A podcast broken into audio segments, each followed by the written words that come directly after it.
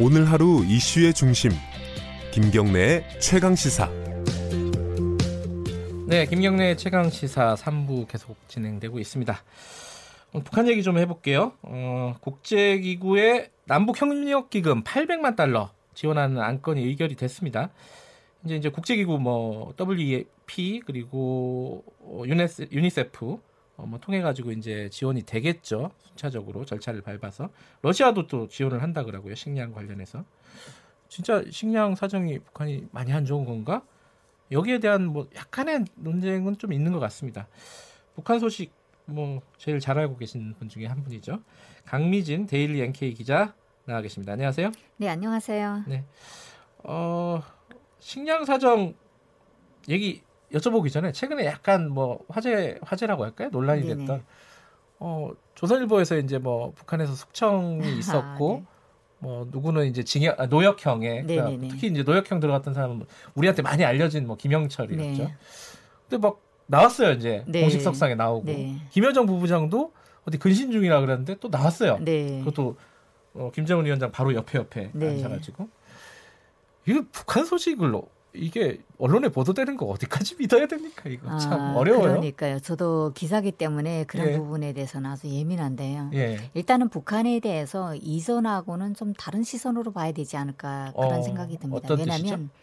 일단 김정일 위원장 시대에는 네. 어, 그냥 이자처럼 그렇게 어, 어떠한 사건이 벌어지면 그 사건에 대한 책임이 무조건 따라져야 되고 누군가는 가야 되고 누군가는 어, 책임을 져야 되겠죠. 뭐 부분에- 이런 이런 부분 그렇죠. 말씀하시는 거죠. 네, 예. 그런 어, 사람들이 좀 섬찟해하는 그런 내용들이 좀 있었다면 김정일 위원장 시대하고 달리 김정은 위원장은 어, 조금 방향을 틀어서 예. 그 사람을 어, 감화시킨다거나 아니면 어, 사상 교육을 좀 더 시키거나 어, 그런 질책으로 끝나는 그런 부분이 좀 많다고 합니다. 음. 그러니까 이전하고는 좀 다르죠. 이제 뭐 어디 아. 보내거나 뭐 이런 걸 그리고 어, 그 사람들만의 잘못이 아니기 때문에 예. 어떤 잘못에 대해서 특별하게 이제 장성택처럼 이제 음. 뭐 어떤 그런 특별한 그런 일이 있기 전에는 그렇게 어, 아버지 시대의 그 전철을 밟지는 않은 것 같습니다. 어, 그렇군요. 통치 스타일이 좀 달라졌다. 달라졌죠. 아, 네. 그렇군요. 아, 청취자분들 모르시는 분들을 위해서 강미진 기자께서는 어, 북한에서 이제 탈북 출신이시라 요새는 어떻게 표현해야 됩니까? 그냥 출신? 저는 탈북민입니다. 아 그렇게 네. 얘기하면 되나요? 네. 용어들이 자꾸 바뀌어가지고 그렇죠. 네. 예. 어 근데 한 가지 오늘 식량 문제도 그렇고 네네. 이제 북한 소식들을 많이 이렇게 정보를 갖고 계시잖아요. 네네네. 근데 일반 사람들은 궁금한 게 아니 어디서 북한 소식을 이렇게 아, 뭐 국정원이야 뭐뭐 채널이 있다 치는데 그 뭐 조선중앙통신 이런 매체를 보는 거야 뭐 누구나 요새는 거의 다 볼 수 있지 않습니까? 네. 근데 그- 그 이렇게 김미 어, 강미진 기자께서도 그렇고 이런 이제 뭐 김- 누가 숙청됐다 이런 기사 아. 쓰는 기자들도 대부분 북한에 뭔가 채널이 있다는 뜻이잖아요. 그렇죠, 그렇죠. 어, 누구 어떻게 채널 그런 정보들을 갖고 오는 겁니까? 어, 일단 제가 한국에 오면서 이제 바로 기자로 네. 취직을 했기 때문에 내부 상황이 절실하게 필요한 그런 어, 부분이 있었고요. 예. 그리고 또 특별히 저는 또 고향이 북한이잖아요. 예. 그래서 일단은 지인들로부터 처음에는 통화를 하면서 음흠. 어, 했고 사실 이게 뭐 어, 국가 안보적으로 볼 때는 어떻게 문제가 될 수 있는 소지가 있을 수도 있겠 지만 일단 그 한국 사람이 미국에 네. 가 있는 가족한테 전화하는 거랑 그렇죠. 어, 어. 네, 그랑 그- 저는 같다고 보거든요. 네. 네, 그런 의미에서 일단 어, 업무적인 그런 부분도 조금 좀 첨부를 해서 소식을 예, 알아오는데. 그렇군요. 네, 그런 소식통 요, 요새 이제 뭐 언론에 많이 등장하죠. 대북 소식통 네, 이런 게 많은데 그런 소식통을 통해서 어, 입수하신 정보에 따르면 북한의 식량 문제는 어느 정도로 심각합니까? 어, 일단은 뭐 도시하고 농촌의 차이를 좀 갈라봐야 되지 않을까 싶습니다. 네. 그리고 도시의 경우는 뭐 애육원이라든가 고아원, 육아원 이렇게 취약계층, 양로원. 어, 애육원이라 그래요? 네, 아. 애육원도 있고 육아원도 있고. 애육원은 대상이 어, 아마 이제 애육원 같은 경우는 어, 다섯 살 이상부터 아, 좀 네. 이렇게 연령별로 이렇게 네, 이- 네, 네. 부르는 호칭이 다 아니, 그렇죠. 통칭이 다르군요. 육아원은 어, 0살부터 이제 아, 예, 네, 그렇군요. 올라가고. 예, 어쨌든 예. 네, 그렇게 그 국가 공급 체계를 받는 그런 계층들이 식량 공급이 안 되고 있는 상황이니까 아, 그래요. 어, 네, 아주 어려운 걸로 제가 알고 있고요. 그리고 어, 또 건설을 하는 건설자들 있잖아요. 뭐 네네. 도시나 뭐 도로나 네. 주택이나 이렇게 건설하는 그런 사람들도 많이 이제 공급을 받아야 되기 때문에 그런 공급이 없으면 어렵죠 식량 사선. 근데 이게 해마다 요맘때면 이런 어떤 식량 부족 현상이 나타나는 겁니까? 아니면 요 올해는 뭔가 특별한 이유가 있나요? 올해 같은 경우는 예. 어, 대부분 무역 회사들 그러니까 돌격대라든가 뭐 그다음에 양로원, 육아원 이런 걸 하는 것도 어, 다 어떠한 그 정부 기관에 소속이 되어 있는 거잖아요. 예. 그러니까 그런 정부 기관들에서 무역을 활성화해서 어, 부족된 그런 식량을 어, 더 이제 보충하고 했었는데 올해 같은 경우는 무역이 여기저기 막히게 이러다 보니까 막히니까 음. 그런 어, 보수 어, 부수적인 그런 게 음. 공급이 안 된다는 거죠. 아, 그러니까 예년과는 조금 다른 상황은 있다. 그렇죠. 올해 네, 같은 경우는. 어렵다고 합니다. 근데 이제 일부에서 이런 얘기는 해요. 그 북한도 지, 이제 뭐 경제 지표로 보면은 나쁘지 않다. 네. 그렇게까지 나쁘진 않고 그렇죠.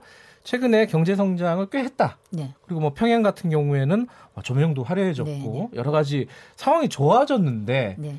왜 식량 부족 얘기는 또 나오는 건지 뭐 이런 부분이 의아하신 분들이 있을 거예요. 그거 어떻게 봐야 됩니까 이거는? 그러니까 일단은 어, 도시의 조명이 밝아지고 이런 거는 네. 도시에 지어지는 새로운 건물들이 현대식으로 지어져서 많은 그 빛을 발사할 수 있는 그런 구조를 가지고 있다는 네. 거죠.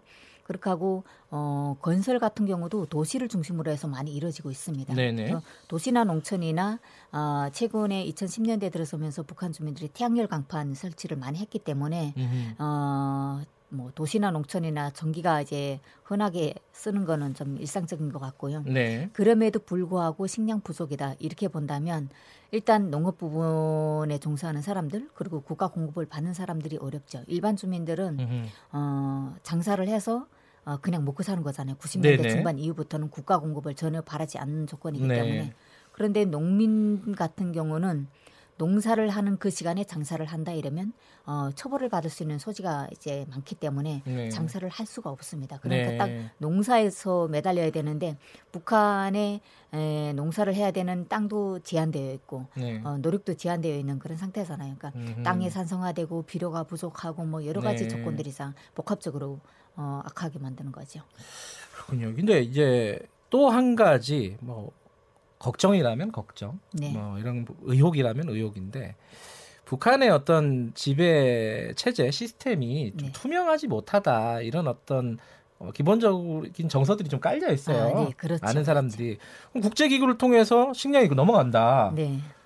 그 아까 말씀하신 뭐 육아원 네, 뭐 네. 이런 데로 갈까? 아, 네. 중간에 누가 빼돌리는 거 아니냐? 네. 이런 생각들 의심들을 어, 갖고 있는 네. 사람들이 많은데 어떻습니까 현실은? 어, 이전에 제가 좀 전에 말씀드렸던 것처럼 네. 김정일 위원장 시대하고 김정은 위원장 시대는 좀 갈라져 봐야 됩니다. 네. 그러니까 이전에는 그런 일이 좀 다반사였죠. 다반사였어요? 어, 그렇죠. 이제 어. 간부들이 갈취를 하고 뭐 이랬었는데 어, 북한이 2016년 김원홍 그 국가보위상 사건 네. 이후부터 간부들 속에서 부정부패를 척결한다는 그런 어, 강력한 지시를 내렸기 때문에 지금은 어, 그런 행위가 이루어졌다 이러면 진짜 그 부분은 아예 진- 정말 물갈이를 할 정도로 처벌이 강하다고 합니다. 그렇기 때문에 아하. 에, 공급이 제대로 이루어질 것 같고요. 그리고 특히나 어, 육아원이라든가 고아원 이런 건 취약계층은 김정은 위원장이 국제사 유엔 기구로부터 지적을 받고 네. 어, 새로 시작한 사업이기 때문에 그런 사 뭐, 자신이 이제 그 어, 주도하는 그런 사업에 공급되는 게 공급이 잘 안 되고 있다 이러면 네. 어, 강력한 처벌이 이루어지겠죠. 그렇기 때문에 아하. 간부들도 지금은 대부분은 어, 공급이 제대로 이루어지고 있는 상태라고 합니다. 그러니까 강민진 기자께서 파악하시기에는 이 배급이나 이런 부분들이 예전보다는 많이 투명해졌다. 그렇죠. 이렇게 네. 말씀하시는 거고 최근에 뭐 시간이 많잖아고 제가 사실 궁금한 게 굉장히 많은데 한두 가지만 여쭤보고 네. 마무리를 해야 될 것 같은데 하나는 지금 뭐 북미 회담도 마찬가지고 남북 대화도 거의 지금 막혀 있는 상황이잖아요. 네. 근데 뭐 상, 어, 하노이 노다, 노딜 네, 이 네. 이후에 북한 주민들의 정서라도 할까요? 여론이라고 할까요? 어떻습니까? 어, 사실 북한 주민들로서는 하노이 회담이 어, 성과적으로 진행될 거라고 믿었죠. 그렇기 네. 때문에 북한 당국도 그런 어, 선전을 많이 했었고요. 네, 그런데 일이 안 됐잖아요. 네, 일이 안 된 게 북한 주민들 어, 누가 시켜서가 아니라 대부분 주민들이 그래 미국은 역시 미국이다. 음흠. 아, 미국을 믿으면 우리는 안 된다는 그런 신 뭐 신념이라고 할까요? 그런 걸 더 강조해준 그런 계기가 됐다고 봐야 됩니다. 어허. 그러다 보니까 내부적으로는 더 단단하게 다져지는 거죠. 그러면은 이 쉽지 않네요. 않네요. 네, 이게 그렇죠. 대화가 다시 재개되는 게 네. 어, 북한 정서로 봐도. 어, 음. 그런데 이제 그 대화 다시 시작을 하려면 김정은 위원장이 어떻게 이제 결심하는가에 음. 따라 달려 있죠.